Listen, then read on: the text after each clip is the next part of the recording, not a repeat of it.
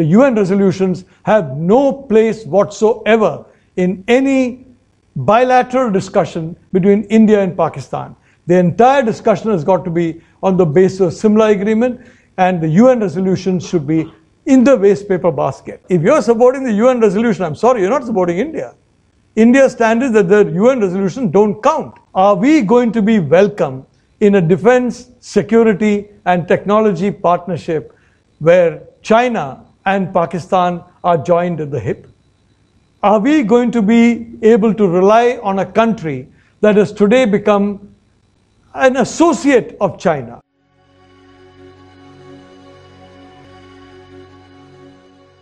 Thank you very much. You know, I've been in journalism for a long time, so I must say that the Srijan Foundation has, uh, I mean, certainly shown its journalistic skills by giving an extremely catchy uh, headline to this particular talk. Uh, essentially, what I wanted to, to, to talk to you about is what I believe to be the some of the geopolitical changes that are taking place in the world today, because we seem to be in a point of, I mean, if I can say so, a point of inflection. A similar point was reached, for example, in about 2012, 2013, 2014, leading to a great war. Similar points were reached in different periods of history. And we have a point of inflection today. Going back to journalism, for example, if you're looking at uh, any city, the number one newspaper in a city pulls in around 70% of the advertising, of the total advertising. The, the second newspaper may pull in about 20%, and the balance 10% is pulled in by everybody else. Whether it's three, three papers or four papers or 20 papers, the balance 10%. The first number one gets about 70%. That is the advantage that the United States has had for quite some time as the number one, if I may say so, geopolitical power and the number one economy in the world. Certainly since the 19, the late 1920s, it's had that position roughly 100 years. As a consequence, the dollar is extremely strong. I mean, uh, that gives a certain amount of flexibility. As an American company, if you look at the way partnerships are taking place between an American company and let's say a company in India or a company in, in Thailand or even Japan, uh, China, the American company may be smaller, but it always tries to dominate. Why? Because, you know, it's an American company. It's number one. What are we seeing today? We are seeing today a country which is very close to overtaking the United States as number one. And should it do so, this entire soft power advantage in terms of perception, in terms of the strength of the currency, in terms of the ability of its companies to operate in global markets, in terms of geopolitical positioning, all that is going to completely change. Because, as I said, in a market, if one particular newspaper is number one, then that newspaper gets 70%. If tomorrow the second paper becomes number one, very, very soon, in a matter of 10, 11 years at most, usually three or four, that newspaper is going to get that 70% if it holds on to the number one position. Today, one particular country, I think it's very clear what that country is, is very close to assuming that number one position. That's point number one. Because let me say that any subject, you know, the problem we have in India, we discuss things in a segmented way, in a certainly in terms of silos. And even, for example, the military silo, you'll have an air force silo. Within that, you'll have a pilot silo, you'll have helicopters, you'll have submariners in the Navy, different silos. And the reality of situation is you need an integrated 360 view to come to a formulation of policy in a country as large as India. So what I want here is to try and present a 360 point of view in which this particular subject comes up. But of course, it's been made the center point of the speech. It comes up as a consequence of that 360. So let's talk about, as I said, China coming as the number one thing. That's not all. There's a difference between the American system and the Chinese system. And some 35 and odd years ago, I took a decision that look, I'm going to concentrate on two countries the United States and China. Um, I don't know why it happened. Maybe I looked at the Pacific Ocean I saw these two countries facing each other. Maybe they were of equivalent size in terms of area. I can't go into the reason why I chose these two countries, but I decided to concentrate on these two countries, visit them often, study them often, and try and map their trajectory as much as we can.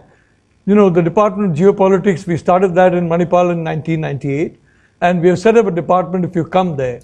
If you go into, say, London, or you go to, let's say, Hong Kong, or you go to the New York, you get political science and geopolitics from a British point of view, from uh, an American point of view, from a Chinese point of view. We'd like our department in Manipal, and I think Manipal, we are very proud of the fact that we are an Indian university. We are one of the world's best, and we have branches in Durban, in Malaysia, about 40% of Malaysian doctors are from Manipal, Nepal, uh, Dubai, you name it, Antigua, the American University of Antigua belongs to a bunch of Indians. That is namely, you know, uh, the Manipal University. So we're very proud of the fact that we are Indian and we are very proud of our Indian passport. So we have got this department and this department now, about one third of the students who come are coming from outside the country to understand what Indian thinking is because I am very clear from the very start, I want to instill thinking which is good for India. And for that, as I said, you know, you have this old chestnut about permanent friends, no permanent friends, no permanent, only permanent interests. Yes, I have the same thing now. So you have China. Secondly, now if you go to United States, I remember going there in the 1990s when talking to the, you know, uh, Mr. Narasimha Rao was someone who uh, our family knew well, and uh, despite you know whatever, he took me a little seriously, and he used to talk to me about various things. And once he suggested to me, why don't you go there and find out why is it that we are being treated so badly by the Americans? So I came back to Mr. Rao and I told him two things. One, the Indian ambassador is wasting his time. Each day that he spends in Washington is a waste of time because nobody in Washington cares anything for India. India is just not on the radar of Washington. If we go, he should identify the best the most influential senators, the most influential representatives, and he should go to the state, the states where these senators come from. And let's say, for example, a small state, you can have Tennessee, you can have Iowa. These small states may have very important, Wyoming, for example, at Dick Cheney. Dick Cheney was not a small guy, but Wyoming was, uh, I mean, a speck on the map in terms of, uh, of the United States. You go to Wyoming, and the Wyoming newspapers will definitely want to talk to the Indian ambassador. So you get your photographed in Wyoming, and the first thing I can tell you that the senator from Wyoming reads in Washington is the paper from Wyoming. He doesn't read the Washington Post. I don't know if he's a Republican, the Washington Times, or the New York Times, or New York Post. He reads his hometown newspaper, and there in the front page is going to be a big photograph of the Indian ambassador. At that point in time, it was Siddharth Shankar Ray. I mean, he was a great guy, but unfortunately, in the television world, Mr. Ray used to basically, you know, get, if I may say so, uh, he took about 10 minutes to warm up. And in television, you have to take about three seconds to warm up. The fourth or fifth second, if you don't warm up, you're finished in television. Mr. Ray took about 10 minutes to warm up, and he, he was brilliant. But unfortunately, after the first three minutes, people just lost him and they never listened. That is the sad truth. A great ambassador, by the way, and a great politician. But so the first point was tell the Indian ambassador, get out of Washington at least 15 days in a month, go to these important states, and ensure that the senators read you in their hometown newspapers because if you're read there, they're going to pick up the, the next time you ask for an appointment, they're going to give you an appointment.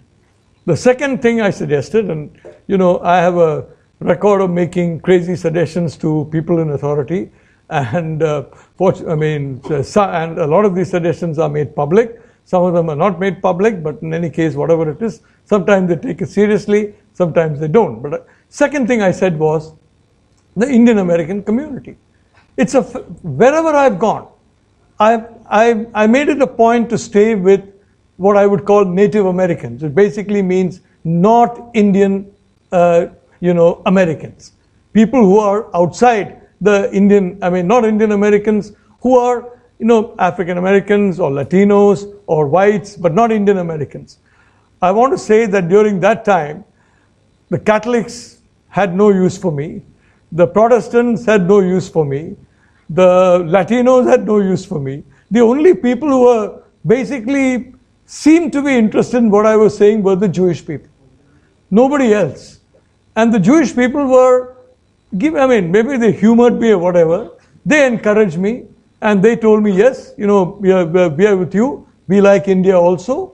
And we love, and uh, we, we think that there should be a good relationship with India. So from that time, I must confess, from the 1990s, I've had a kind of an affinity with the Jewish people.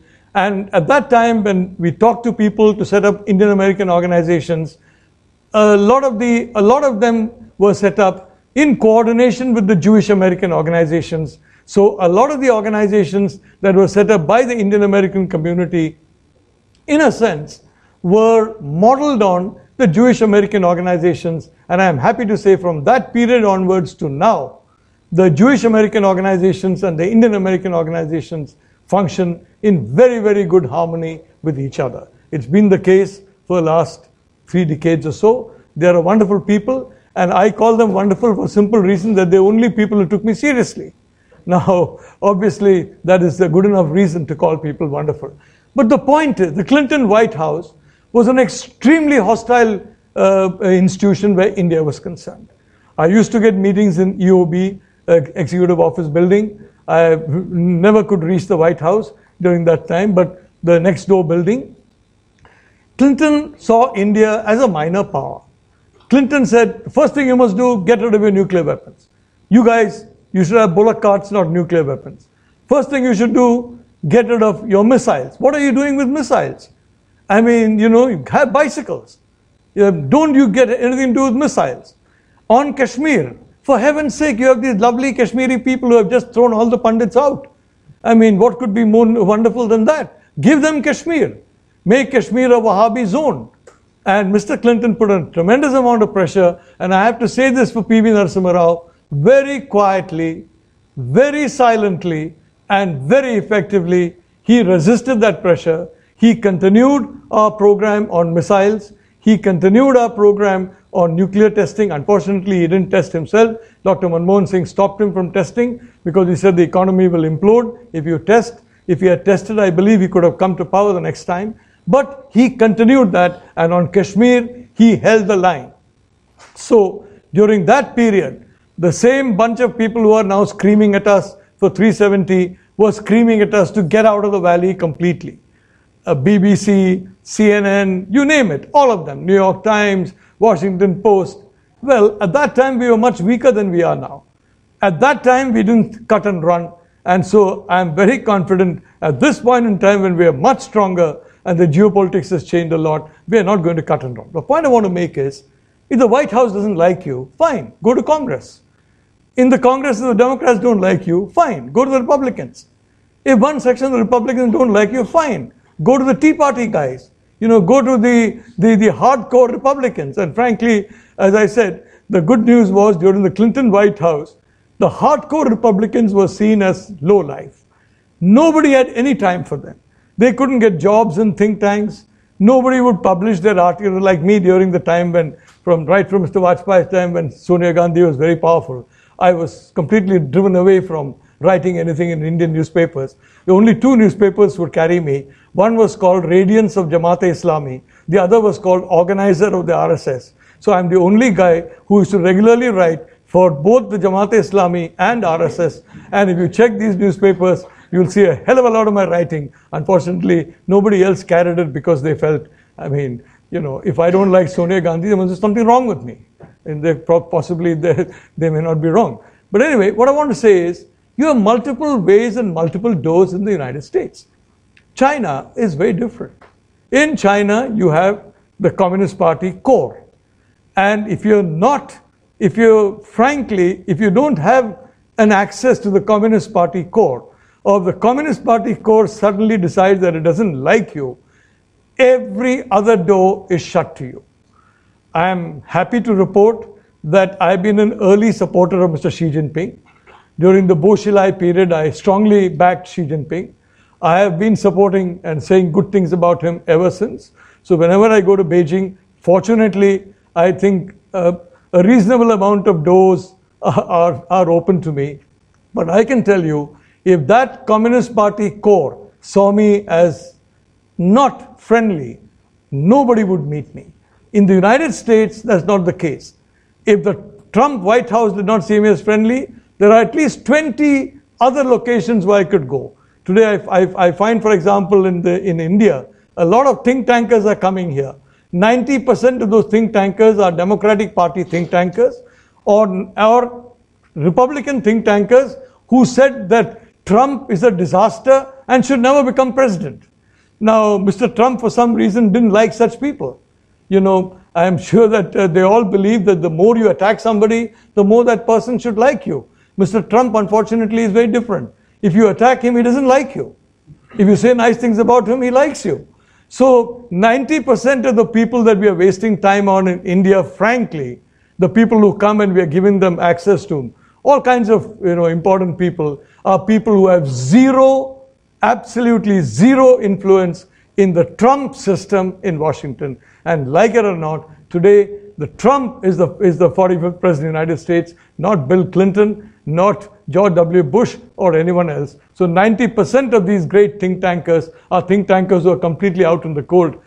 I mean, it's, I remember my memories of going to these think tankers that were out in the cold because they're the only ones who opened their door to a, a guy who came from India. Nobody else opened the door. The Clinton was completely closed to Indians. Anyway, so that's the difference. And this is a country. Xi Jinping is an extremely, if I may say so, determined leader of his country. He is following in the path of you know, Chairman Mao, for example. When Mao made that speech, I encourage you to go into YouTube and see that speech. China has stood up. What he meant was China is going to reclaim its position as the middle kingdom, as the number one kingdom in the world. The same situation is now there so far as Xi Jinping is concerned. And Xi Jinping has fused Mao with Confucius. He's fused Mao with, you know, with tradition, with the Communist Party, with anything that is Chinese, and is now focusing a lot on the technologies of the future, such as, for example, artificial intelligence and locations like that. Let's say during the 1930s that any one country I mean, let's say, you know, Japan, for example, focused a lot on atomic, uh, on the atomic bombs and focused on building atomic bombs. And so by 1937, 38, 39, Japan got the atomic bomb. I think the history of the war would have been very, very different. Xi Jinping knows that the future tomorrow is artificial intelligence.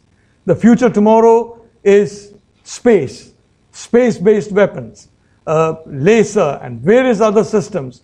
He knows all these things and a tremendous amount of money and effort is now going in to ensure that the Chinese move as number one in all these systems. If you look at Huawei, for example, it's at least two years ahead of the nearest competitor in 5G. If you look at artificial intelligence, the Chinese, I think, are possibly, definitely have the edge over the Americans on many of these technologies that are cutting edge and that are futuristic. Now, 5G is a futuristic technology. Uh, you know, I mean, I'm the vice chairman of the Manipal Advanced Research Group. A lot of very good advanced research comes in Manipal, and I'm happy to tell you, as the vice chairman, I know nothing about any of this. I'm a complete layman, but I think I can look at a person in the eye and find out if the guy is worth supporting or not, and whether he's you know, intelligent or not, and that's my role as to what he's doing, what he's saying, what he's presenting on all kinds of slides. I'm sorry, it's not for me. Slides are not my scene anyway. But what I want to tell you, this steady march is happening so far as China is concerned. Now, you have this Belt and Road project. The Belt and Road Project essentially is a project where the Eurasian landmass is sought to be brought together and linked together through this network. It's a project for the Chinese diaspora. And Xi Jinping is basically saying, look, if you're ethnic Chinese, you can be in Calcutta, you can be in Bangkok, and may I tell you that whether it's Malaysia, whether it's Thailand, whether it's the Philippines, whether it's Canada, in large parts of the world, ethnic Chinese are very much on top so far as business is concerned. Malaysia, for example, Mr. Zakir Naik, so long as he's abusing Indians, there was no problem.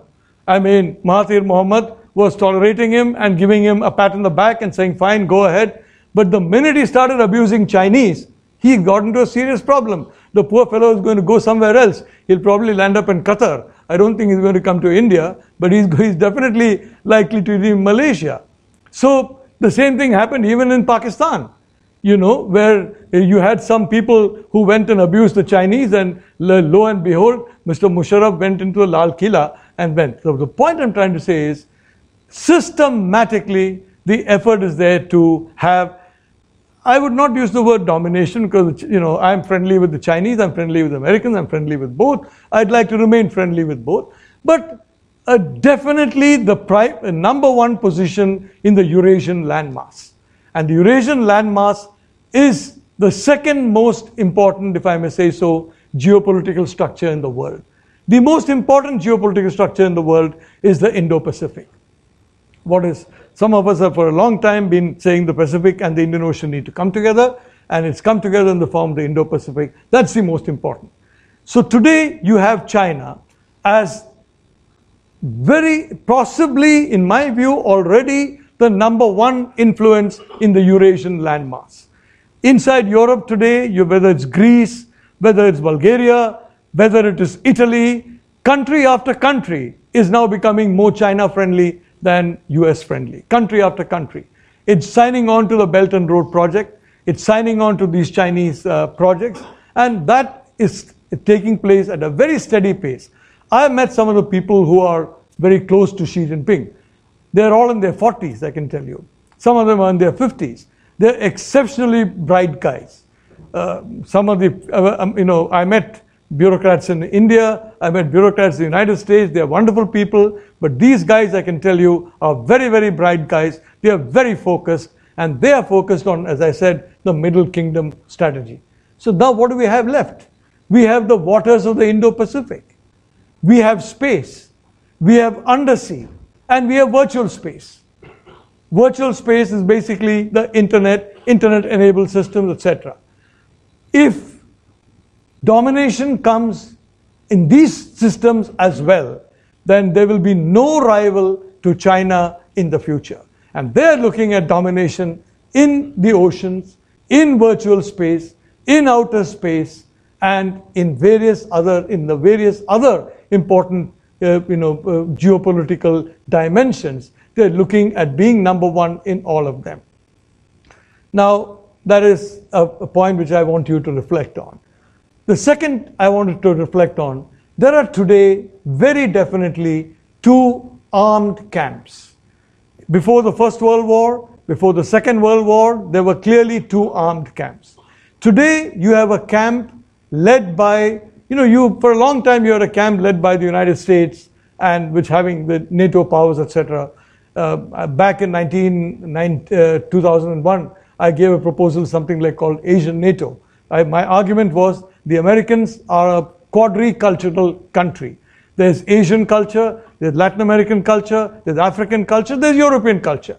It's not a unicontinental, unicultural thing that's only European. So if you want to deal with Asia, have a separate arrangement with Asia. Don't bring these pesky Europeans in because we have remem- memories of their, you know, colonial this thing. And I, I, I in my view, in the in Afghanistan, Iraq, Syria, Libya, all these places, because the former colonial powers were brought in, it is part of the reason why they made such a big mess of that. But the point I want to uh, stress is today, there's an alternative and a very powerful military alliance that has come up. There's China, there's Russia, there's Pakistan, Turkey is now moving there, there is Venezuela, there is Iran, there are some other countries as well. And this military alliance is slowly gaining speed and gaining traction in terms of military ability and military capacity. Now, I mean, if you're looking today at the alliance system, now, if you're, you know, I saw on, on a particular television channel yesterday celebrating that Russians have stood by India. I'm sorry. I would like to see India and Russia as the best of friends for the next 50 years. Uh, definitely. But in the United Nations, what Russia said was the UN resolutions, not only bilateral, not only the, the agreements reached on Simla, but the agreement reached in Lahore, God knows what that is, frankly. Even I am not able to understand what exactly was the agreement reached on Lahore. And the UN resolutions. The fact is, when we go into Simla, the advantage of Simla was the UN resolutions went into the waste paper basket, which is where they belong. The UN resolutions have no place whatsoever in any bilateral discussion between India and Pakistan. The entire discussion has got to be on the basis of Simla agreement, and the UN resolutions should be in the waste paper basket. The fact that uh, Russia has specified and has given primacy to the UN resolution seems to have been missed by some of our television anchors. Now, our television anchors are brilliant people, they're absolute geniuses, and thank God for them. It's because of whatever, I mean, it's entirely because of them that this country is doing whatever little good it's doing. And uh, I mean, the rest of us are responsible for anything nasty, but our anchors are certainly responsible for good things. But they seem to have missed out by saying, oh, Russia supported India. Look, if you're supporting the UN resolution, I'm sorry, you're not supporting India. India's stand is that the UN resolutions don't count. And of course, in my own case, I was a little unhappy that uh, we had an involved defense. We want this, we want Simla. I think I would have been much happier if we just simply said, look, this is our internal matter. It's none of your business. We're not prepared to discuss it. You can do what you like with it. It's just not our, it's a completely internal matter of, of India and we don't, we're, we're not involved in this at all. You do, you say what you like, but we're not going to discuss it. But then we went into philosophy and Simla and peace and whatever it is. All that is lovely. I mean, I'm, peace is lovely. I'm a UN peace chair, by the way. I'm a UN peace professor. I love peace myself. But all I'm trying to tell you is today, frankly, Russia and China are joined at the hip. China and Pakistan are joined at the hip. If A and C are linked and B and C are linked, A is linked to C. I think what little mathematics I've studied, I think that's very clear. So if Pakistan is joined at the hip with China, and China is Russia is joined at the hip with, with, uh, with, with China, it stands to reason that there is an explanation why the Russian position has, is so different from the past, because today times have changed. In the old days, in the 1971, for example, we had an agreement, Mrs. Gandhi, I think DP Dhar, Durga Prasad Dhar was the master, the person behind that agreement, a, a, brilliant uh, tactical person, a brilliant genius. In that agreement, Russia was anti China. Russia was hostile to Pakistan. Russia was, of course, very hostile to the United States. Today, is Russia hostile to China? Is Russia hostile to Pakistan? I'm not sure. I mean, you know, you have a lot of people, I am told that there's been a lot of trolling because the Srijan Foundation went and put S400 at the right at the top of this particular speech, when frankly, S400 is a very tiny little segment of the whole thing. So I was told a lot of trolling because they're saying you're anti Russian. Last year they conducted joint military exercises in Pakistan. Uh, well, they, I can assure you, from the information I have, they're doing a lot more that's joint. Uh, the Chinese are helping Pakistan big time in technology, and the Russians are helping the Chinese big time in technology. And let's be honest, that I mean that route. Russia conducted joint military exercises in Pakistan. That's right. You're perfectly right. So what I'm trying to say is, please don't think today's Russia is 1971 Russia. What about the United States? Where does the United States come inside? And again, as I said, there was some trolling about me and, and the United States. I'd like to say very clearly, I have sometimes attacked the United States, I've sometimes attacked China, I sometimes praise China, I sometimes praise the United States because essentially my passport is Indian. And I believe in some ways they're helpful to us, in some ways they're not, any country. But what is the, the, the position today? Today, what are what need to be our strategic objectives? The question of mastery of the Eurasian landmass and claiming the Eurasian landmass back from China is, in my view, a lost cause. If you're a businessman setting up a company and the company is, I mean, is gone in a particular direction, there's no point wasting more time and effort on trying to get into the La- Eurasian landmass today we are never going to regain control of it for quite some time to come. Let's be honest. We need domination of the Indo Pacific. We need domination of virtual space. We need domination of outer space. We need domination of undersea uh, situations. We need domination of advanced technology. In all these fields, I want to ask you are we going to be welcome in a defense, security, and technology partnership where China and Pakistan are joined at the hip? Are we going to be able to rely on a country that has today become an associate of China? I don't want to use a more, a less polite word, but I would, I am using the word associate, an obvious associate of China. Uh, from the security point of view, in my opinion, if any of us believe that we have an option of joining the Chinese security system, we'll have to get permission from GHQ Rawalpindi first.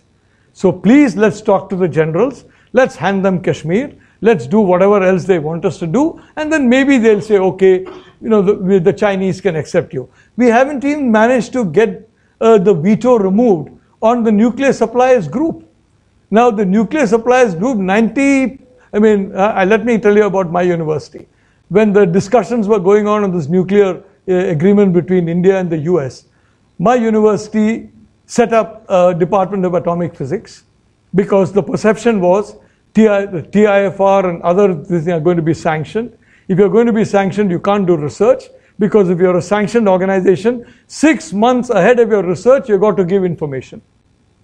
Nobody does research in those conditions research in six weeks or six days, even maybe too long. So there needed to be other platforms where you could do atomic research if these sanctions came.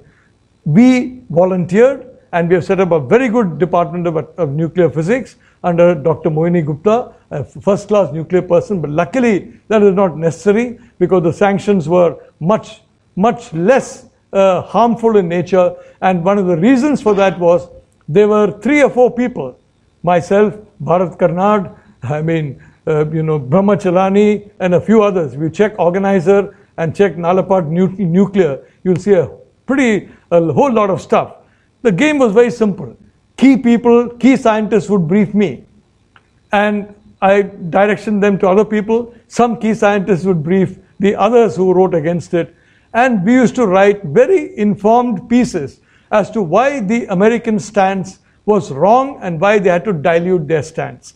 And Prime Minister Manmohan Singh would then go to George Bush and say, Look, you have all these crazy guys writing all these terrible things, and you have all these uh, you know, things happening. For God's sake, help me make, make your, dilute your conditions a little. And they diluted their conditions quite a lot. Uh, I think we were therefore very helpful, frankly, the kind of articles that I wrote in Organizer. I must have written about more than 20 pieces in Organizer on, a, on something I know absolutely nothing about, which is nuclear science. I'd like to say. And I was well briefed. We used to have these briefings early in the morning. Supposing you're a scientist, you take an early morning flight from Bombay to Delhi. You'll have, you know, have breakfast with me. At that point in time, we didn't have an Aerocity or whatever, so we had to have breakfast in some other place near the Gurgaon side. And two or three hours later, they would go up and they would give me enough information for my next organizer piece, which came out uh, fortunately very well. And again, want to become a little more autobiographical here.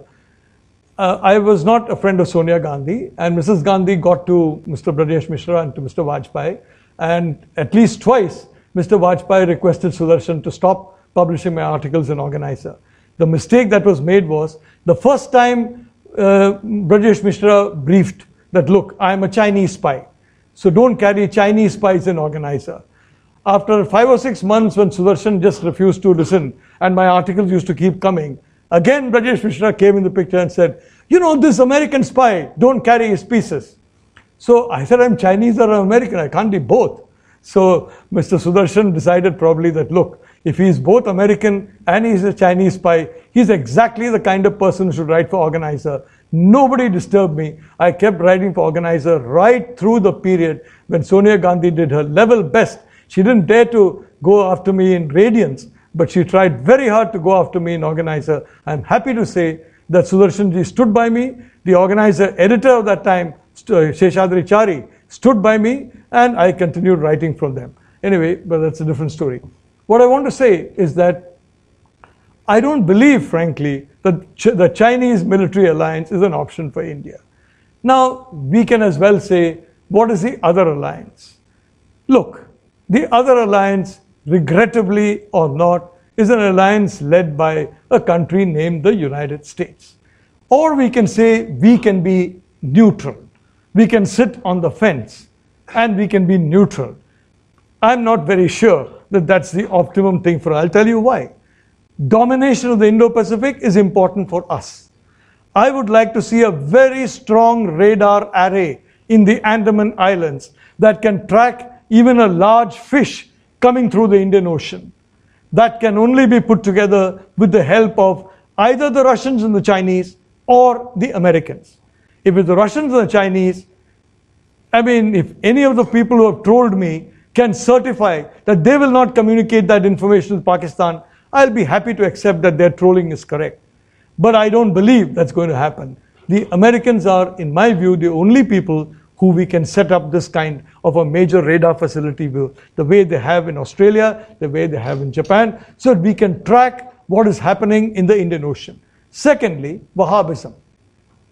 It's a tremendous threat to the, to the whole world, Wahhabism. And in my view, what is likely to happen, it is very likely that you're going to see an effort at bringing down the established structures in the Middle East the established structures in the Middle East.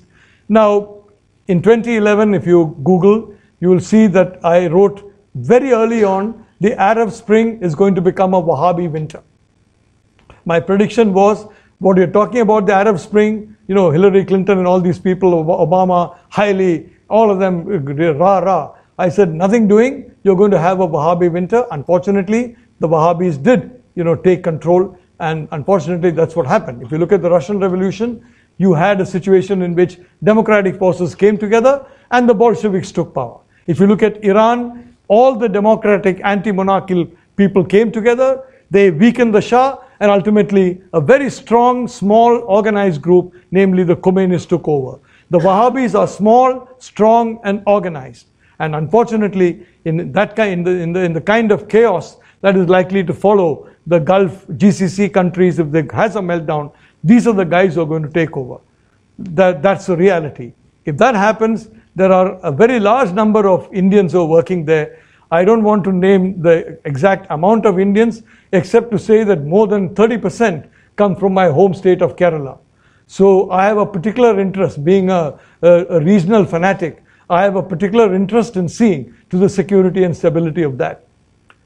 In that situation, we may need to even intervene kinetically to ensure that these structures are able to resist the pull of Wahhabism.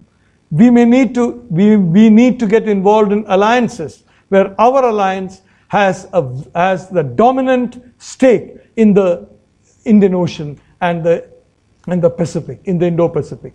We have lost primacy on the land, on space, in cyberspace, and in the oceans, we have to retain primacy. Personally, I don't see any other way other than an agreement with the United States. And today, what's happening? It's happening de facto. You know, we talk about, I mean, the First World War and Second World War, and we talk about the, you know, the policy that we had. We, we didn't support the British in the Second World War. Look, we had two and a half million Indians fighting the First World War. We had two and a half million Indians fighting the Second World War. We had about 12 million Indian auxiliaries in the First World War, 16 million Indian auxiliaries in the Second World War. Frankly, the effort by our very saintly uh, Mahatma to try and prevent people from joining that war did not work. And the saintly Mahatma said, I am neutral between Britain and Japan. I am neutral between the Axis and the Allies.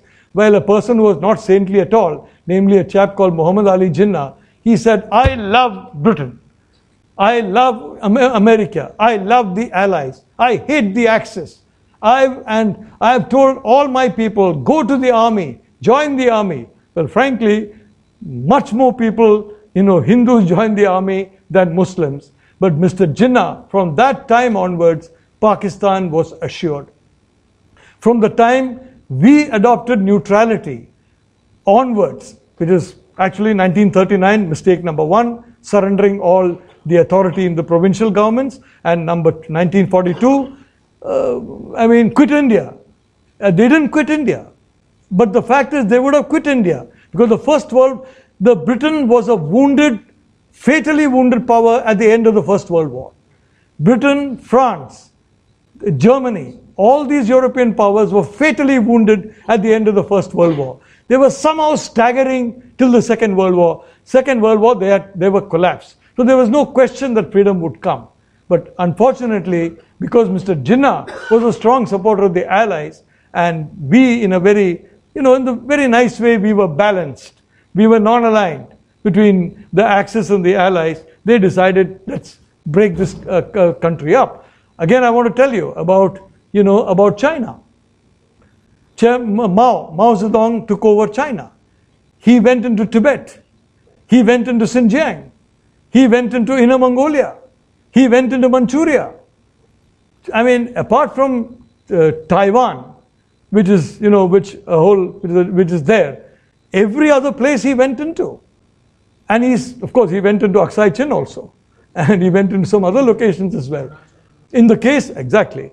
Uh, in the case of, uh, of, of India, because we are saintly people and our leaders are extremely saintly, and I would like to say, as, a, as someone who believes in peace, I have the greatest admiration for Indian leaders.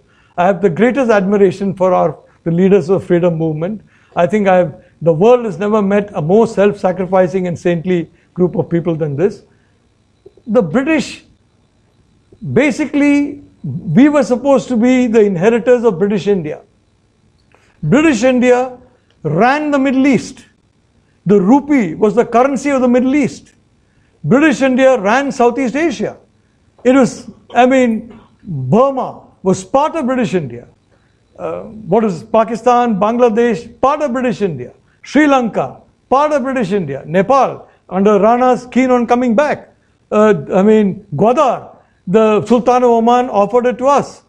I mean, but what, what we decided, you know, we are self-sacrificing people, so we, what, what was left of our India is about one third. What was, what China doubled in size and we were reduced by about more than 40%. If you look at Burma and all that, more than 40%. So that's the difference between that leadership and, and the leadership that took over power in India. It's a big difference. And I can tell you that leadership has not changed. That single minded drive towards being the Middle Kingdom has not changed.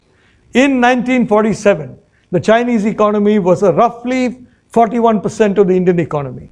Today, we are, we are less than one fifth of the Chinese economy.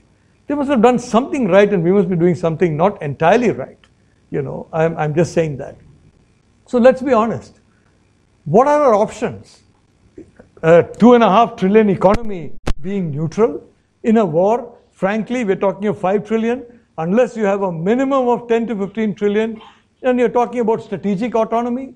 Strategic autonomy in a country where 83% of our crucial core defense equipment is imported strategic autonomy when you have to uh, run for your supply from all kinds of different countries and uh, to, to, to get your supply.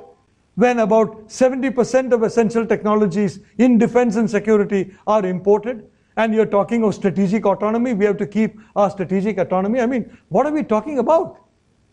You know, I am from the private sector. I have not spent one day in any government department, anywhere. And I'm, in, I'm entirely from the private sector.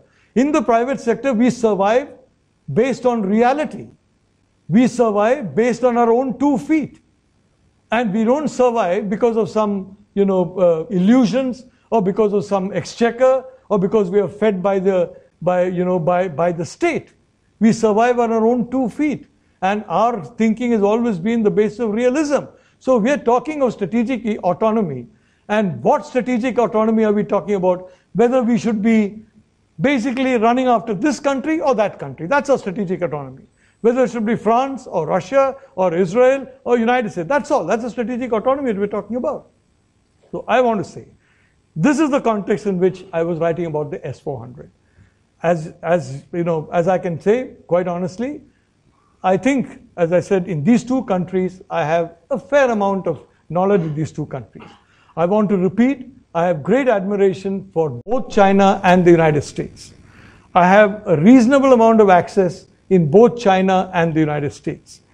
In that situation, I can tell you, so far the United States is concerned, the S 400 deal, if you do that, you're basically saying you are not interested in a full fledged military relationship with us. Today's America and today's Russia are different. Today's America is certainly no friend of China. Today's America is no friend of Wahhabism. Mohammed bin Salman. I've written multiple articles supporting Mohammed bin Salman. He has some very unorthodox methods of population control, which I'm not going to go into. But whatever it is, the fact of the matter is, on Wahhabism, for the first time today, if you're a Hindu and you pray in your house, the police cannot come in, arrest you, and sometimes even execute you. For the first time today, boys and girls can walk hand in hand. For the first time today, you can watch movies in a hall, and everybody around you, all your Arab neighbors, will see you watching some Hindi movie or some Malayalam, most likely Malayalam movie, I would like to say, because there's so many Malayalis out there. And so you'll probably have as many Malayalam movies as Hindi movies, but you can watch them now. He is the first Al Saud to challenge Wahhabism. Donald Trump is the first individual to break out of the Wahhabi lobby. Unfortunately, sometimes the lobby gets the better of him. For example, Imran Khan, if you read Sunday Guardian, I wrote a detailed piece from Washington how the Wahhabi lobby is basically responsible for Imran Khan's appointment with Donald Trump, Lindsey Graham, uh, you know, uh, Tom Barrack, and various others. And, and fortunately for me, for my credibility, what I would like to say, the next day, the New York Times got a front page report naming some of these people as part of the Wahhabi lobby. So I was, uh, I mean, I beat the New York Times by 24 hours. Sunday Guardian beat the New York. What I'm trying to say is that if you want to fight Wahhabism, which is your partner? Par- if you want to uh, dominate the Indo Pacific, which is your partner? I want to ask you about China. China is a very brilliant policy. They are not going to fight anybody unless they are themselves involved. Don't forget that no Muslim country has raised one word of condemnation on what they're doing in Xinjiang, nor has Professor Nalapat. I'd like to say very clearly uh, at all, because I would li- only like to say wherever in the world there is some problem regarding Wahhabism, I have never taken the side of the Wahhabis. So I support Mohammed bin Salman. I support General Al Sisi. I'm not saying I support, but I can quite. But what, what has happened in, you know, in Xinjiang? Now, if we had, for example, asked them, you are defending Article 370 in India. What about a 370 in Xinjiang? What about preventing people who are not Uyghurs from coming into Xinjiang? Today, oh, I think more there are more people who are out Han than who are Uyghurs in Xinjiang. Where is 370 there? There's no 370. So, frankly, in my view, as an old friend of China, they made a big mistake in this because now the Americans and the Europeans are going to tell them, you love 370 so much, please do it in Tibet. Please do it in Xinjiang. Please do it in, you know, in Hong Kong. Please start implementing. We're not, we don't like 370. We stood by India, but you like 370. So go ahead. You understand. So that, I think, personally, I think it's a self goal uh, which they have made. And I think being very close to Pakistan, they are going to make several more self goals in the future. I'm a little sorry about that. But what I want to say, frankly, the S400 system will just suck up every single bit of information about any flying object like a huge radar array will suck up information about any undersea or surface vessel or even a fish that moves in the ocean. Turkey is now moving out of NATO. The reason is Erdogan is the Turkish leader who has surrendered to the Wahhabis. The Wahhabis were very influential during the First World War in, in enabling the, uh, the British to basically capture the Arab states by telling the Arab states these Sufi Turks are not Muslim. We Wahhabis are Muslim.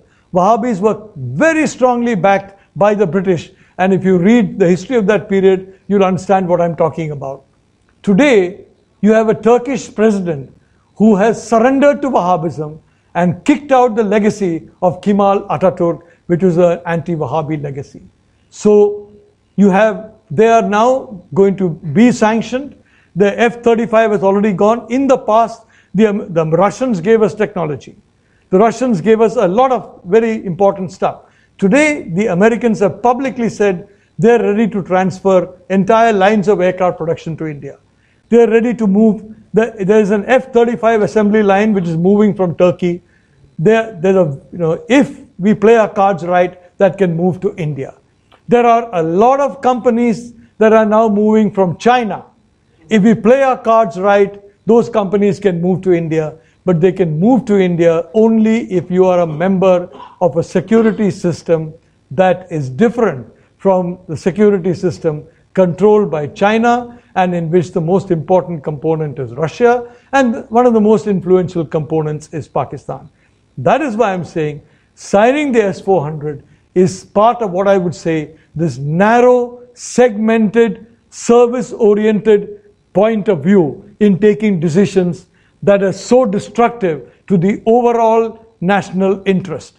The overall national interest deserves a 360 degree look at the whole situation. So you don't factor in the effect of, of, uh, of S400 into, you say, it's a great system. From an Air Force point of view, wonderful system. It's a terrific radar array, but then you will not be a security ally of the United States. You will not get US platforms coming to you. You are not going to have uh, help on radar arrays, and other things. You will essentially be on the shelf, non aligned, as we were during the time of Pandit Nehru and Indira Gandhi and the, the, a, a wonderful non aligned state. A Cold War era. We're going to go back into that. Today, let's be blunt, I, I choose sides. I chose Xi Jinping's side in China. I strongly wrote in defense of Xi Jinping. The man is doing a really remarkable job in China. I chose Donald Trump in the United States. There's a newspaper called Pakistan Observer, by the way. Among the uh, another newspaper that was to regularly carry me was a, a newspaper called Pakistan Observer. So from that time, from the time when Sonia Gandhi barred me in India, I used to write regularly, and I'm I keep writing for them.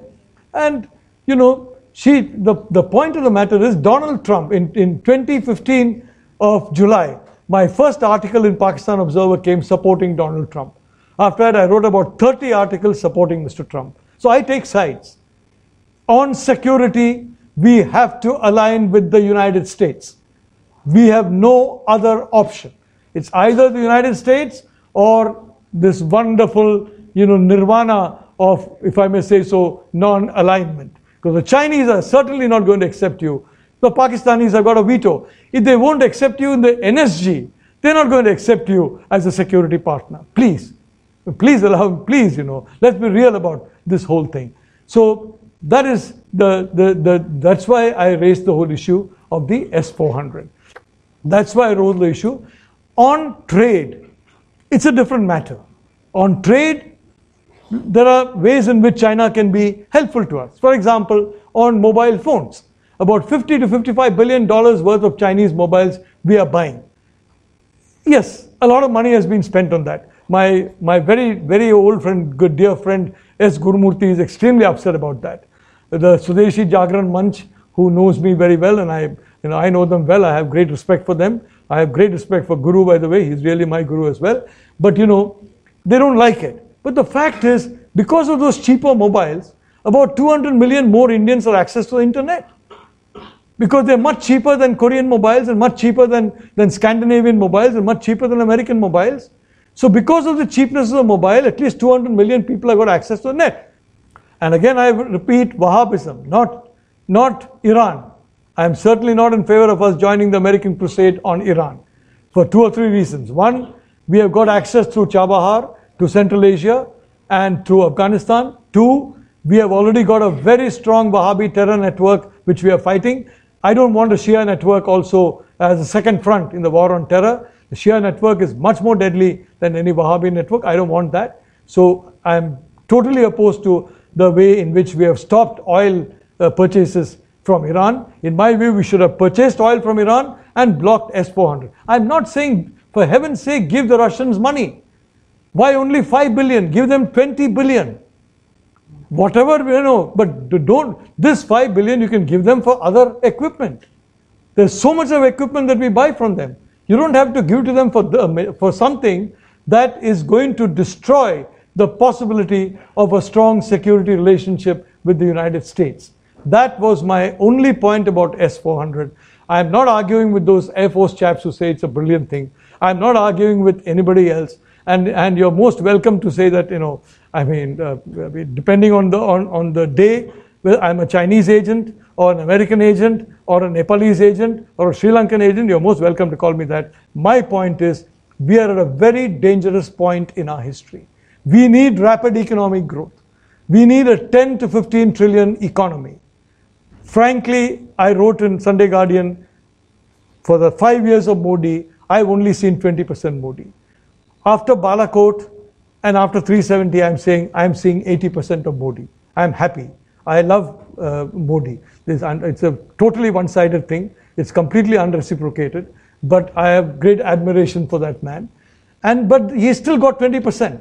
And that 20% is the finance ministry, which frankly is not doing a good job for the last five years, not doing a good job at all, and it is slowing back growth in India. So the 20% that is not Modi is still the finance ministry. I hope the prime minister, you know, uh, takes, I mean, basically will do something so it becomes 99% Modi.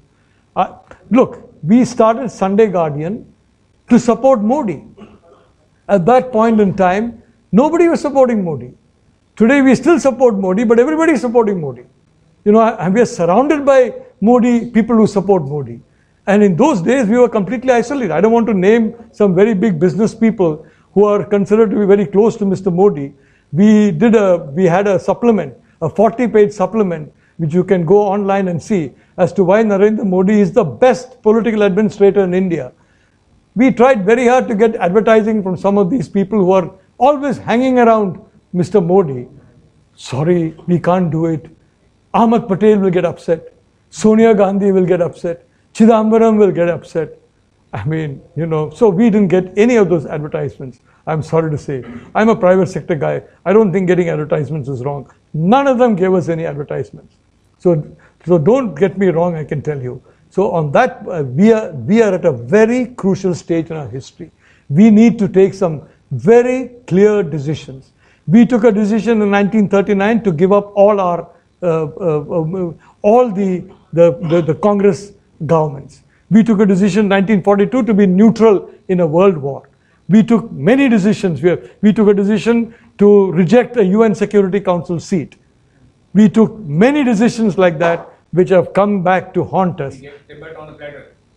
I'm sorry to say you're perfectly right. Exactly. And not just, I mean, there are other parts of the world. Bangladesh, for example.